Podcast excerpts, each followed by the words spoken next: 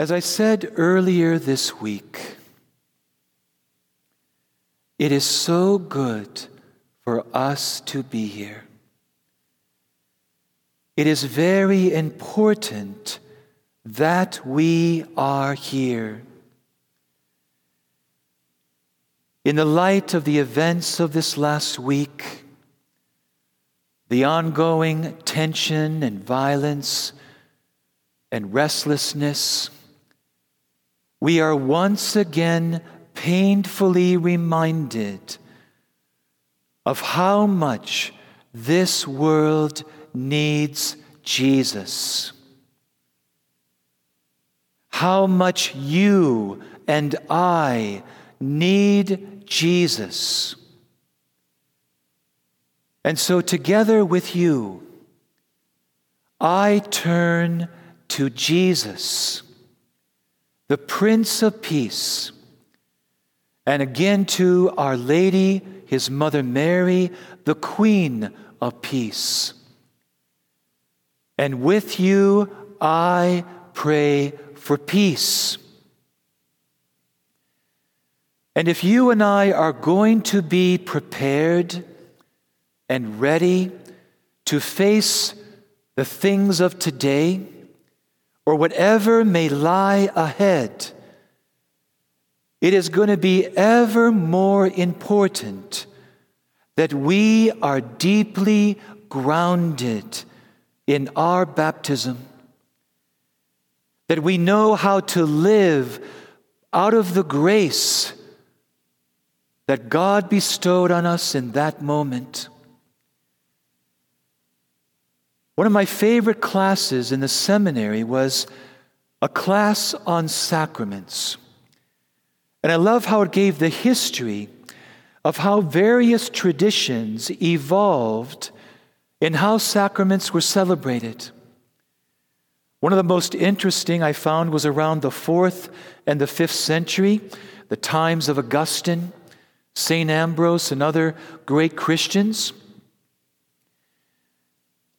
Back then, they would do full immersion, and their pools had streams flowing through them to give the sense of living water.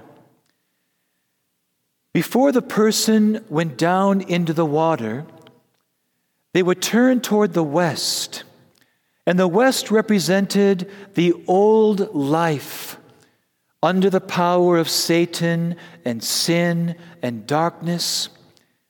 And the person would, believe it or not, they would spit into the west as a way to renounce that old life and turn toward the new one they would be receiving, which means they would now turn to the east. The east always represented for Christianity the resurrection of Christ, the beginning of new life dawning on the world.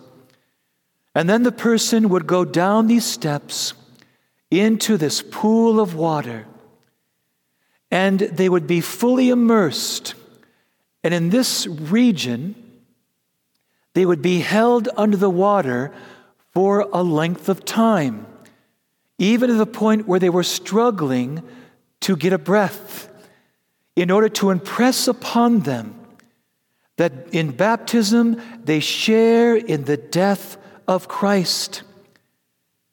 And their old life is buried with Christ and then they're allowed to come up out of the water.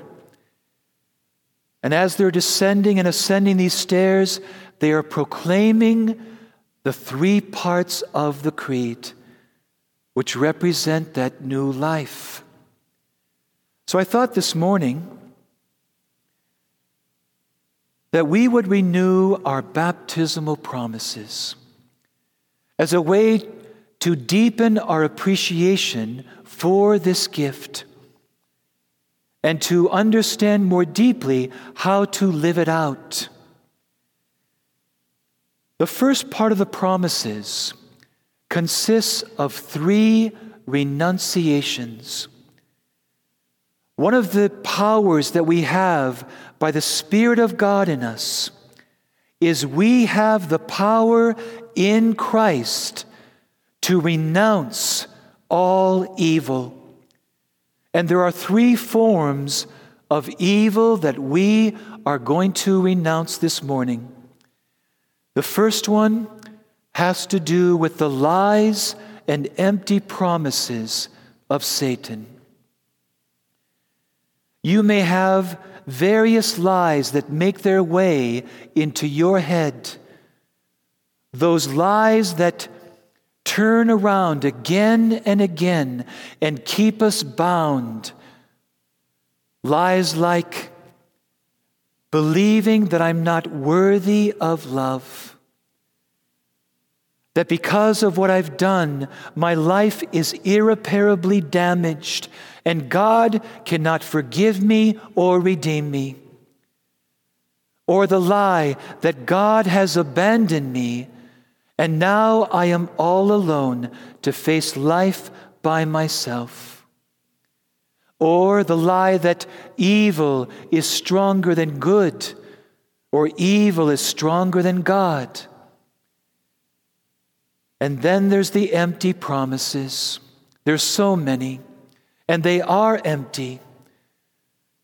Empty promises like thinking we can find love in lust, thinking that we can find security and hope in the passing things of this world. The empty promise of thinking that we can find the happiness that our hearts most deeply desire in sensual pleasures, material things, and in power. Let's renounce these and anything else that comes to mind. And so I ask you do you renounce Satan and all his lies and empty promises? I do. The next renunciation is sin. My dear friends, we're all sinners, deeply loved by Christ. But each of us has areas of weakness and struggle, those areas that trip us up constantly. We all have a dominant sin. Whatever that is, whatever comes to mind right now, in Christ, let us renounce that sin or those sins. And so I ask you, do you reject sin so as to live in the freedom of the children of God? I do. The last renunciation Satan. This prince of darkness that Scripture describes as a murderer from the beginning, the father of lies, who is doing so much to tear us apart from God and to tear us apart from each other. We need to renounce Satan continually, and especially at the moments that we are tempted. And so I ask you do you reject Satan, father of sin and prince of darkness? I do. And now is the moment we come up out of the water and this old life that we have renounced, uh, please don't spit this morning. This old life that we renounced, we want to see it as buried, as buried with Christ. And we want it to stay dead as we come into the new life, which is a relationship with God the Father, a relationship with Jesus Christ and a relationship with the Holy Spirit. And so I ask you, do you believe in God the Father Almighty, creator of heaven and earth? I do. And the gospel just said what? The heavens were torn open, which means you and I have free, complete access to God the Father that we are his children. As he said over his son, You are my beloved son. He says to this room full of children, You are my beloved daughters and sons. We are loved. We have an identity in God, and we belong to our Father.